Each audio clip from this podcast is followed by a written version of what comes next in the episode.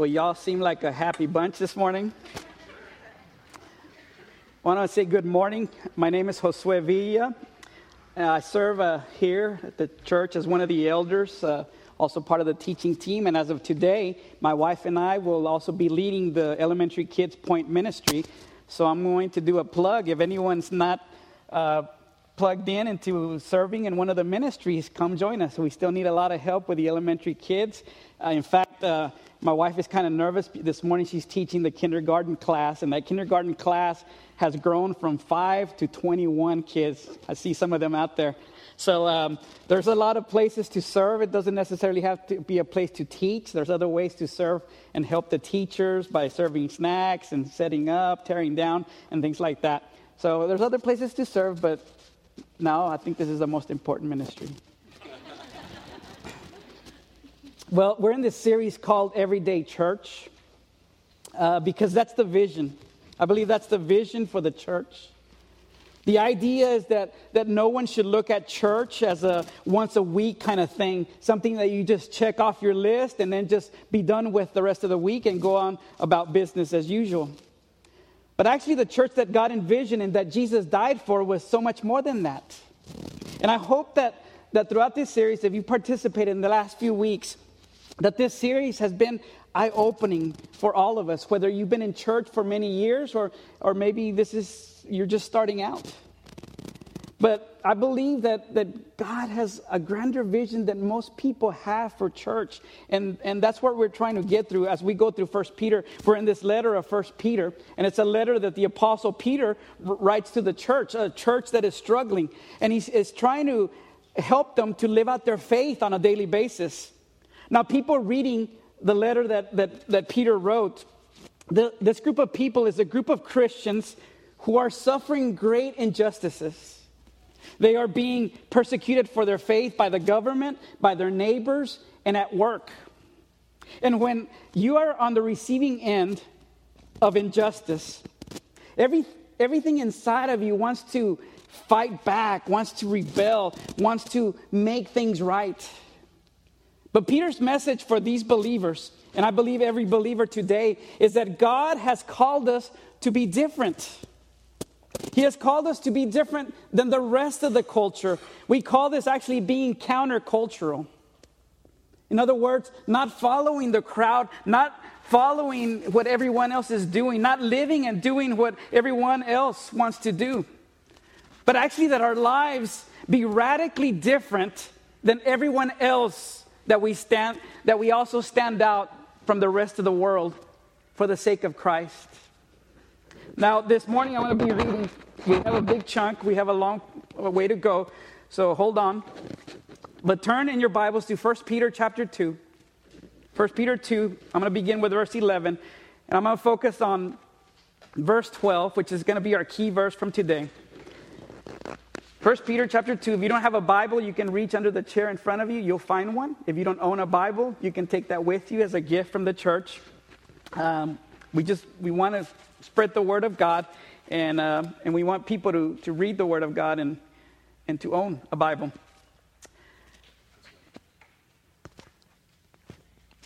All right. Did y'all hear any of that? Do I have to start over? no. All right, verse 11 says Dear friends, I urge you as foreigners and exiles to abstain from sinful desires which wage war against your soul. Now, if you're on the receiving end of injustice, what are the sinful desires that will wage war against you. I want you to keep that in mind. Verse 12 says, Live such good lives among the pagans.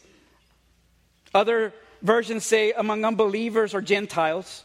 But live such good lives among the pagans that though they accuse you of doing wrong, they may see your good deeds and glorify God on the day He visits us.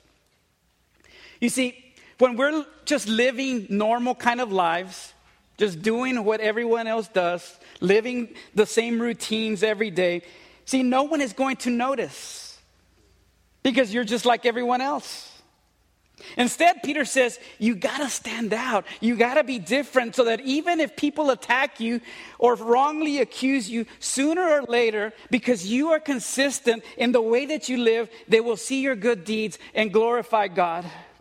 So, Peter is going to show us three areas of our lives He's going to talk about submission. The, a way that we can really stand out in the world is in this area of submitting, submitting to God, submitting to one another, submitting to, to others in the world. Peter's going to show us three areas of our lives when we can live this out on a daily basis, an everyday kind of church.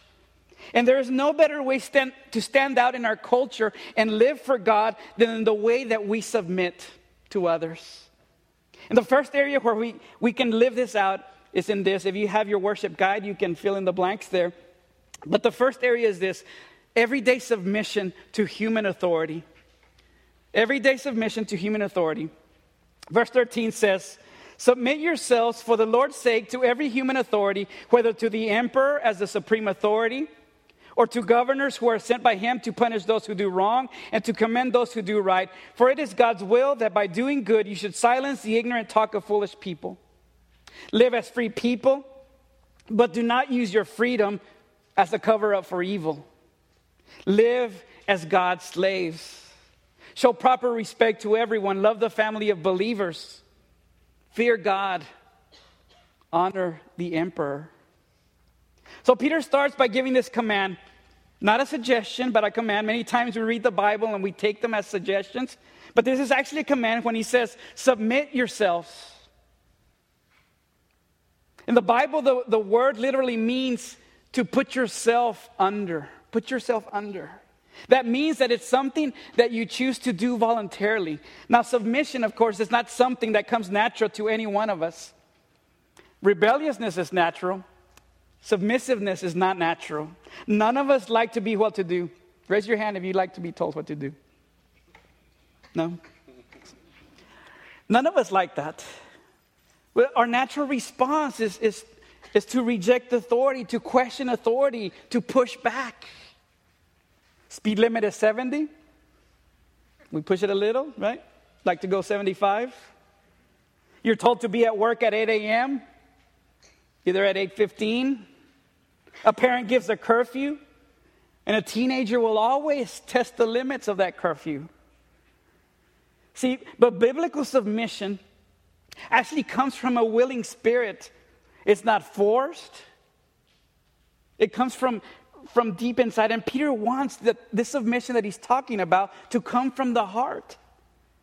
Now, you can submit and do it. You can submit to whatever is being asked of you and do it with a bad attitude or a bad spirit but it won't make a difference in anyone's lives.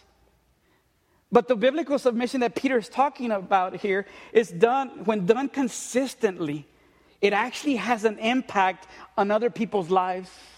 And that's what Peter is shooting for. It, it points people to God. Now, Peter knows that this command that he's giving to this group of Christians is not easy. But he gives them some compelling motivations to be submissive. And the first one is this is that a submissive spirit honors God. A submissive spirit honors God. Look at verse 13 again. He says, Submit yourselves for the Lord's sake to every human authority. See, when submitting is not easy, we're reminded that there's a bigger cause. Christians are, are not to submit to, to the government authorities only when you agree with their policies, or only when you like the leader, or only when you, you have a cool teacher or a cool parent. Our main motivation is always to submit because it honors God, because it pleases Him when His children uh, submit out of a pure heart and, and are obedient. Now, school is starting for most kids tomorrow, right? How many of you kids are excited? Any kids excited about school? No. no? Teenagers? No? no? Wrong answer, right? no, you should be excited, right? We submit out of reverence for God. But when submitting is not easy, just remember this, all right? Imagine a month from now, if you, some of you parents, imagine a month from now when the teachers really get to know your, your kids. Okay? Imagine you go to a parent teacher conference and the teacher says, Johnny has a rebellious spirit. I don't know why I came up with Johnny. Maybe I was thinking Johnny Manziel, but just, just, an, just an example. Johnny has a rebellious spirit. He doesn't listen to instructions, he doesn't obey, he won't do his work. Now, let me ask you what would be your reaction as a parent? Maybe defensiveness, but maybe for me, I, I think it would be embarrassment, actually, because my child represents me. But what if instead I go to that conference and you go to that conference and the teacher actually says, Your son, your daughter is such a great kid. He, she does everything we, we ask him to do. He says, Yes, ma'am, no, ma'am, has a great attitude, does things even when he's not, it's not asked of him. How would you feel as a parent? You'd be proud. You would be honored. You see, when we have a submissive spirit to those in authority over us, it honors God. Because as his children, we represent him. We do it for the Lord's sake, Peter says. Because even when life is unfair, we love God and we do it for his sake. Friends, when, when life is hard, when ministry is hard, it's always a good reminder for me, and I know for, for others that are in ministry, it's a good reminder we're actually doing it for God's sake. Ultimately, we do it for Him. Whatever is asked of us, we do it for Him. And friends, this goes for every area of our spiritual life, uh, every area of our spiritual journey, whether it comes to serving or giving, contributing. We don't only serve, we don't only give when we agree, when we like the leaders, we always do it for the Lord's sake. Another reason we should be motivated to submit to human authority is because a submissive spirit makes our testimony credible. It makes our testimony credible. Look at verse 15 again. For it is God's will that by doing good you should silence the ignorant talk of foolish people. Now, I wouldn't go around calling people foolish, right? Peter's doing this to the church. But now, the people that Peter writes to, once again, they're, they're being mistreated. They're being treated unfairly. They're falsely accused. In fact, the government is accusing these Christians of insurrection because Christians were going around saying Jesus is Lord.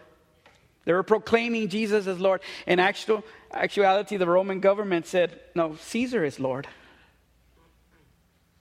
These group of Christians were accused of cannibalism because the culture was misunderstanding communion. And they said, These people are meeting and they're eating and drinking blood and eating flesh and all sorts of crazy things. These Christians were accused of incest. Why? Because they called each other's brothers and sisters. There was all this hostility against Christians, all these accusations, and of course, the natural response was to get defensive, to fight back, to slander back. But Peter's going to teach him a different way. He says the only way to silence the opposition is to live such good lives and to live a life of submission and to treat others better than yourselves. Think of the testimony, friends, because the, the, New Testament also teaches us not only to submit to human authority, to submit to others, but to submit to one another. It says, in the body of Christ, submit to one another out of reverence for Christ. Imagine the testimony, friends, church. The testimony to the world if we practice submitting to one another for the sake of Christ. What would the, what the, would the world see? Don't you think people would notice? Don't you think people would say, wow, that, that church, that, those group of Christians, they're different. But I like their difference. I like how they love one another. I like how they stand for one another. I like how they submit to one another. They don't rebel uh, against one another. They don't, they don't reject one another. Imagine the testimony for the sake of Christ. I'd like to be that kind of different. You see, the living out daily submission for the sake of God honors God, but it also makes our testimony credible. Now, I know some of you right now have come, have come up with all these questions. Well, what about, you know, when, when we teach kids, well, what about this? I know if, maybe at this point we, there's a lot of what ifs. What if someone does this to you? What if you're in my situation? And that's the question, right? Are we really expect to submit to human authority no matter what? Well, there is one exception. When the government or any human authority asks us to do something that clearly goes against God's will, then we always choose God. For example, Shadrach, Meshach, and Abednego were told, worship the statue, stop worshiping your God, worship the statue, or you'll be thrown in a furnace.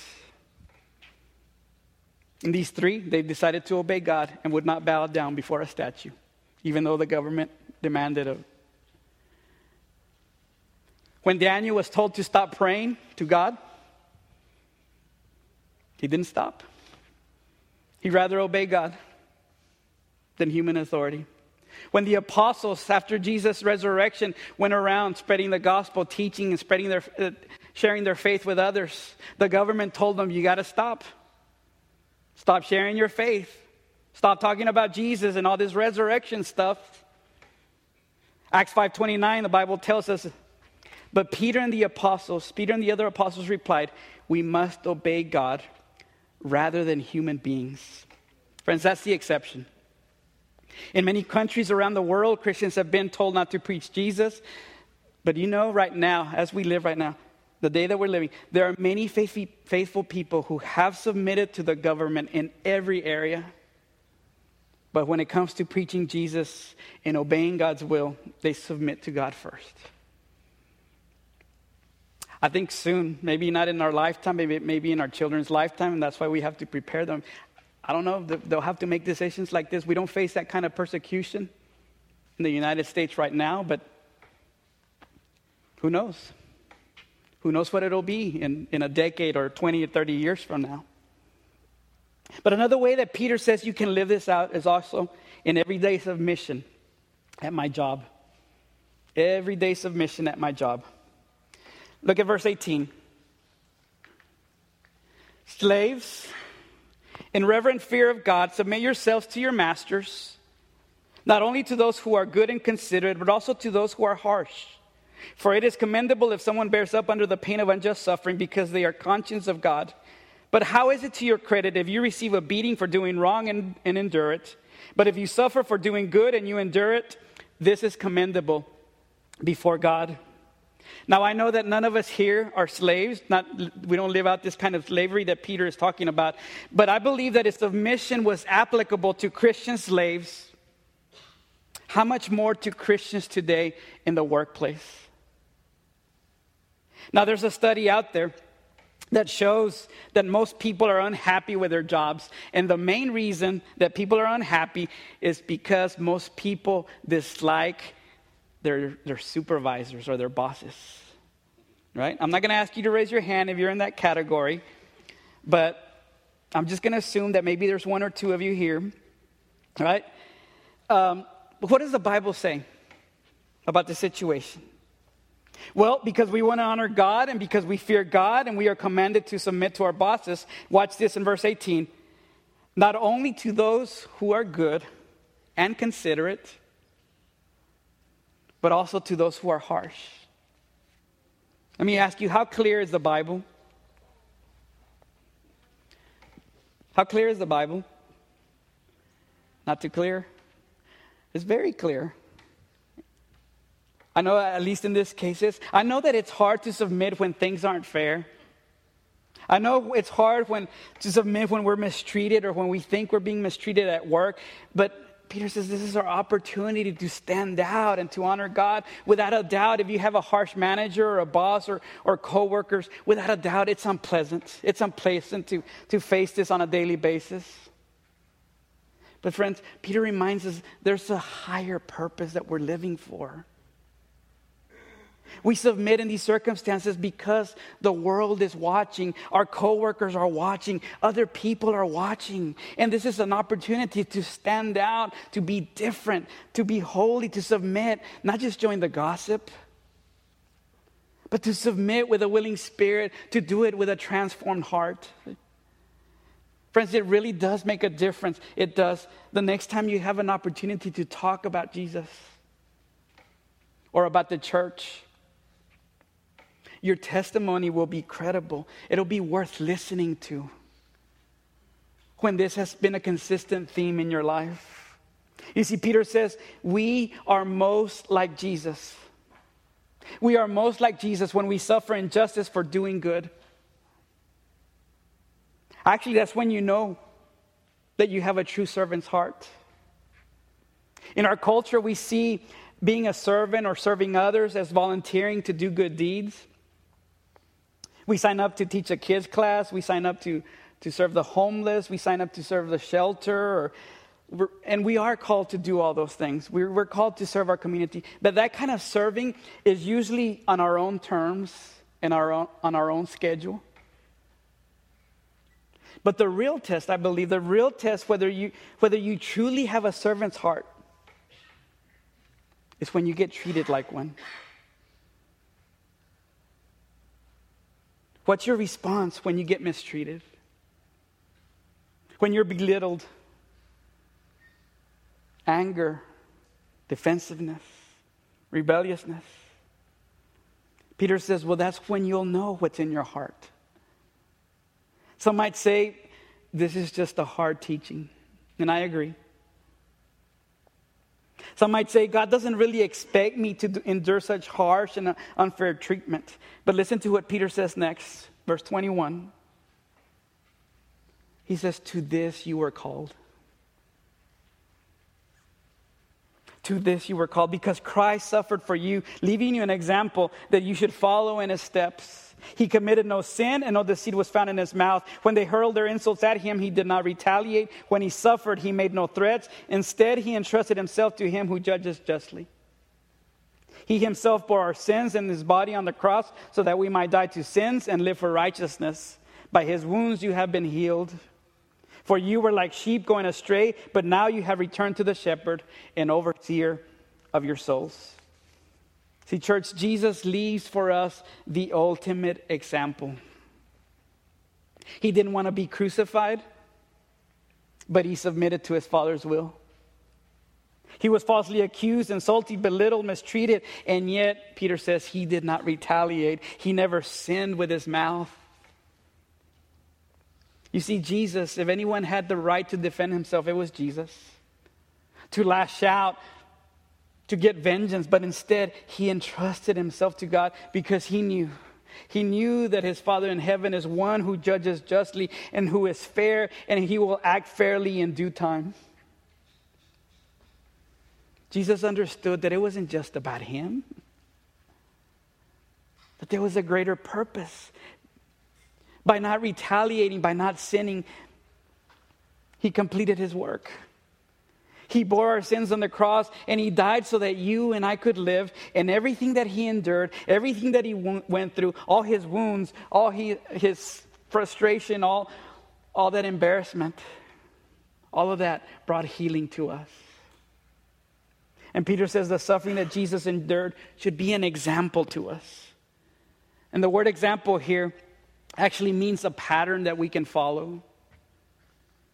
Our three year old at home um, she's not in school yet, but she sees her brother and sister going to school and doing work at home, and, and she wants to learn along with them. And so, so my wife um, started giving, some, giving her some homework just to kind of get her out of the way, you know, while she's teaching the other two.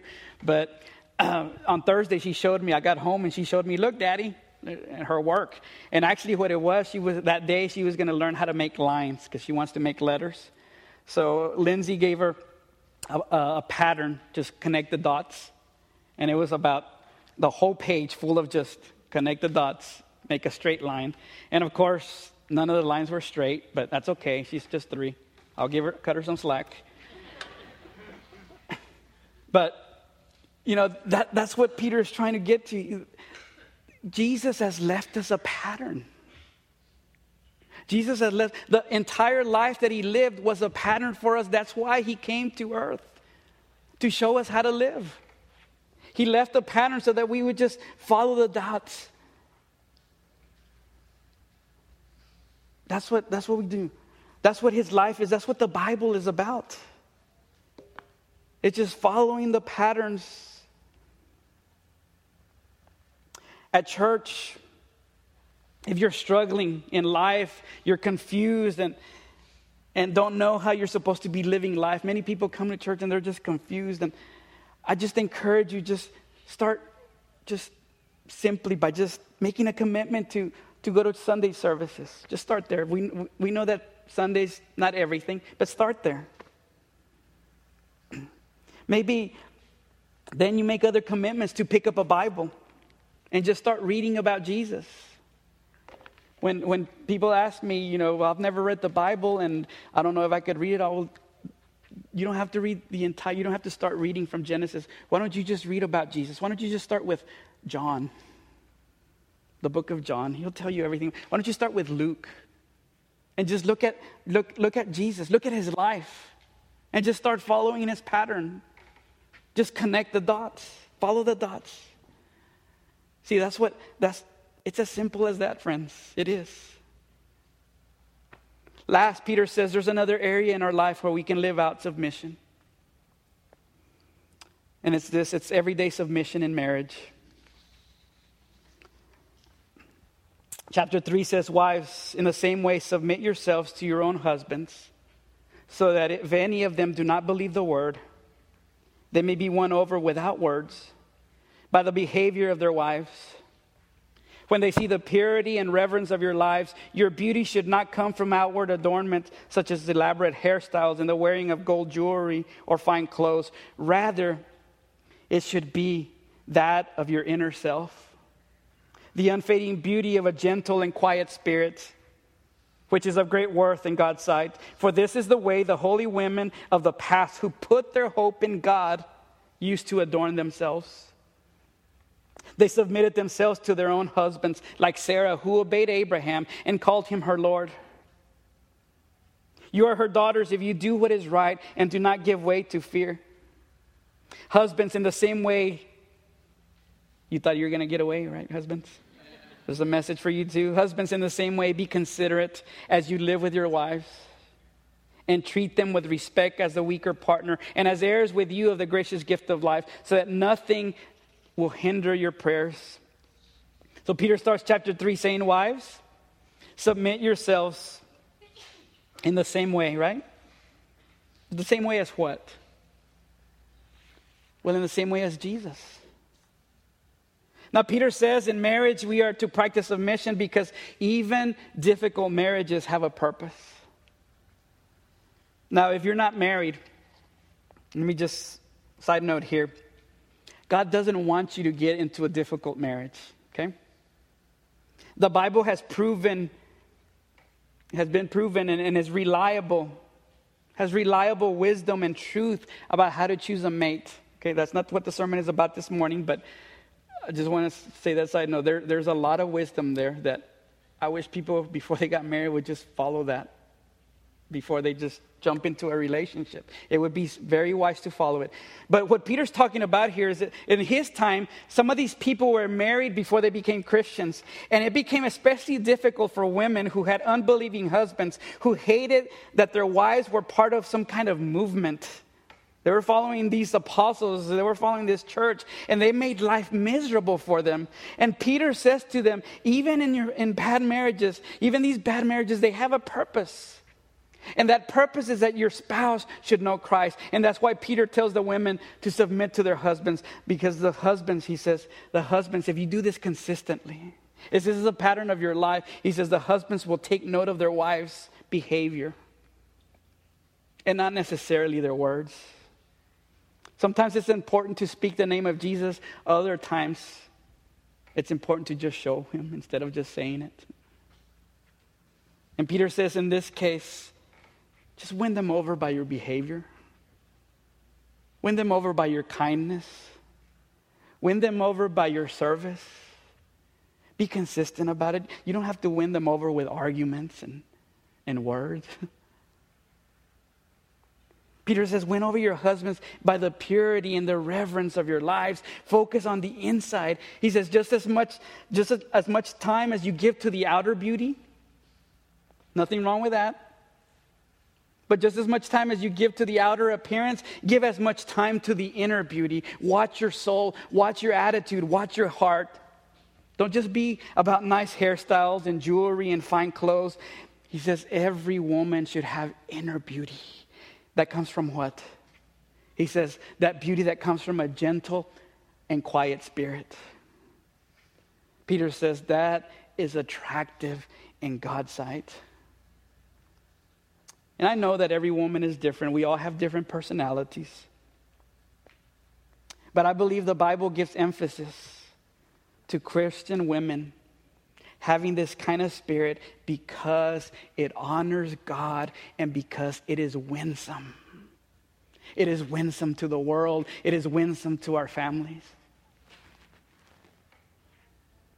To husbands, Peter also has this word. He says, Husbands, treat your wife well. Treat them with ultimate respect. Treat them as your partner, not as your servant. He says, Because you are, both of you, you're co heirs to the life of grace that God gives you. Husbands, be the spiritual leaders. Be the spiritual leaders to your wives, to your, to your children. The spiritual well being of your family depends on you. I know we have repeated this over and over, but the Bible repeats it over and over. It's the husband's responsibility to lead your family well. And if you don't, family life will not go well. In fact, Peter says, God will not hear your prayers. Husbands, it's our responsibility to lead our, our, children, to lead our wives closer to God. It's not our wife's responsibility to be pulling us to church or, or to serve to get involved, it's our responsibility. We teach by example. Now, I know some of you men might say, well, I'm not sure where to start. Well, can I just give you some quick pointers? Maybe make, maybe make a family commitment to worship God on Sundays. Maybe start there. Just make a commitment. No matter what, our family's going to worship. That's something that I decided for our family. Lindsay didn't decide that for us. We don't just put, you know, see what, how it feels outside that day. It's a commitment. And we grow through that. Maybe after that, make other goals. Maybe read the Bible with your kids, read God's word for yourself. Talk about God at home, point things back to God. Everything that happens, just point them back to God. And see, when you do that, you will be building habits that will help you. It will help you as they grow. It will help you when in their teenage years, when they become young adults, when ultimately you want your children choosing Jesus for themselves. You have to start now building those habits, building those patterns. So, what do we do with all of this, all this submission talk? Well, Peter finishes out chapter 3, verse 8 by telling them to just accept and live out your everyday calling. Accept your calling and live it out. Verse 8 says, finally, it's always funny when the apostles say finally or when a preacher says finally and they still have about 30 minutes to go.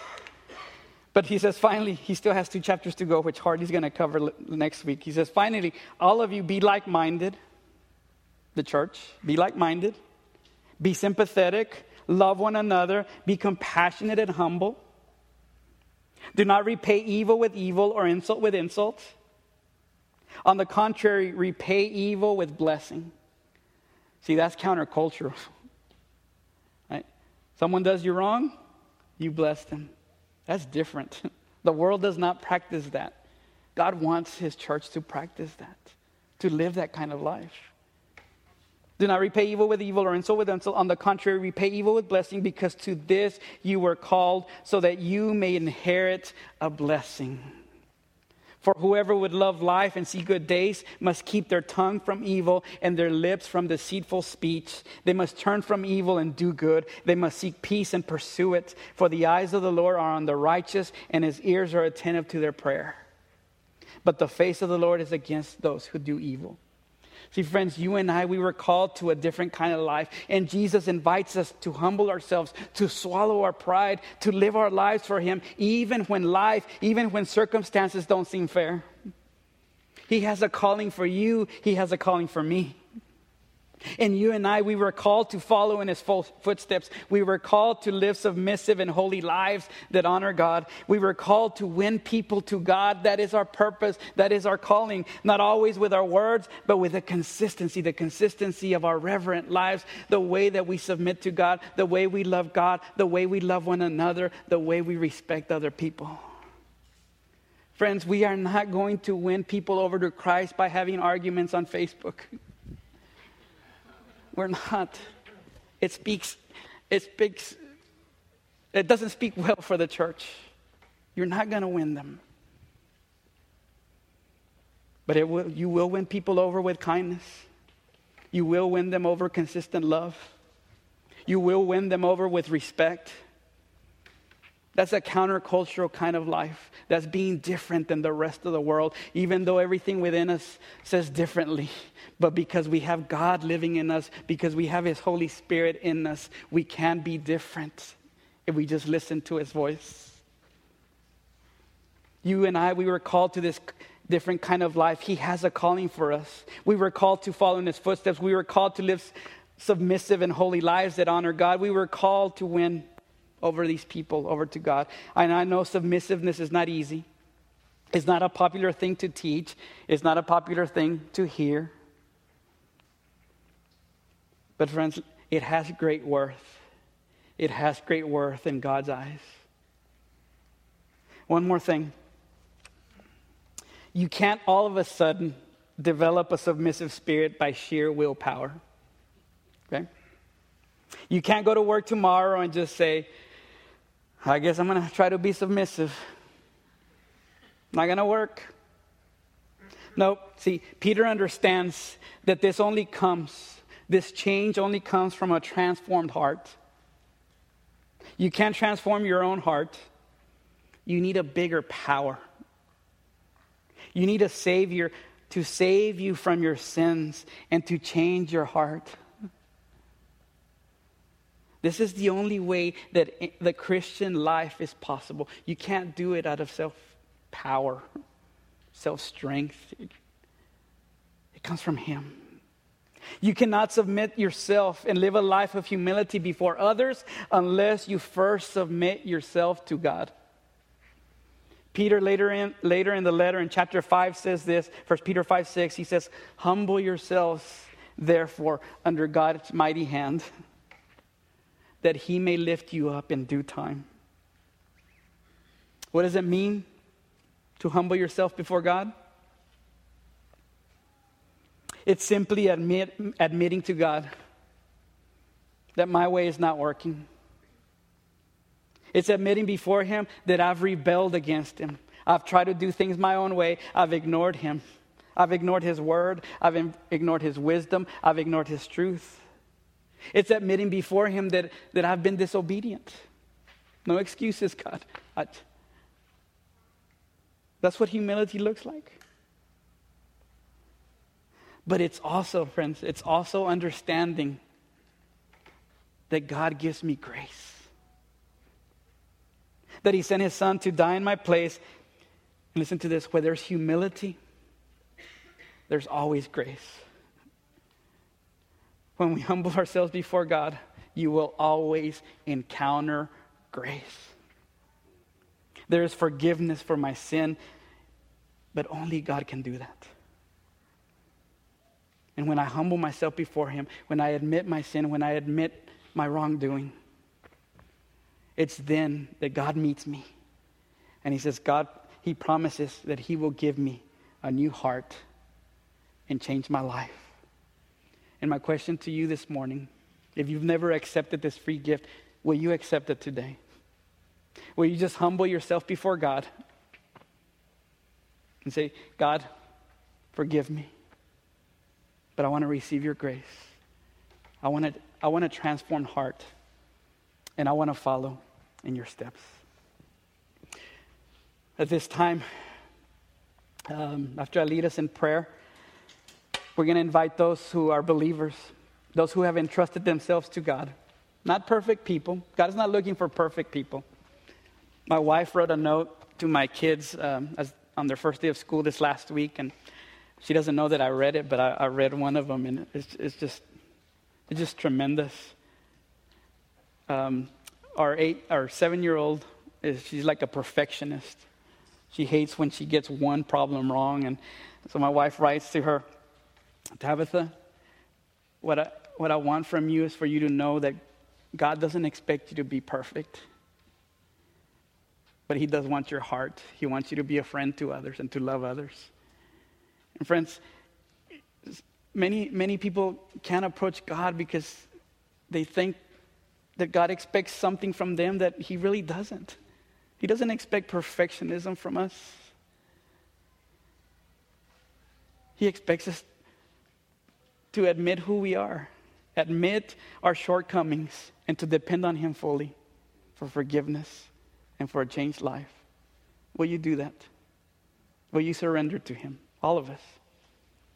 Whether you've been in church for a long time, or maybe this is your first time, God invites you to surrender to Him.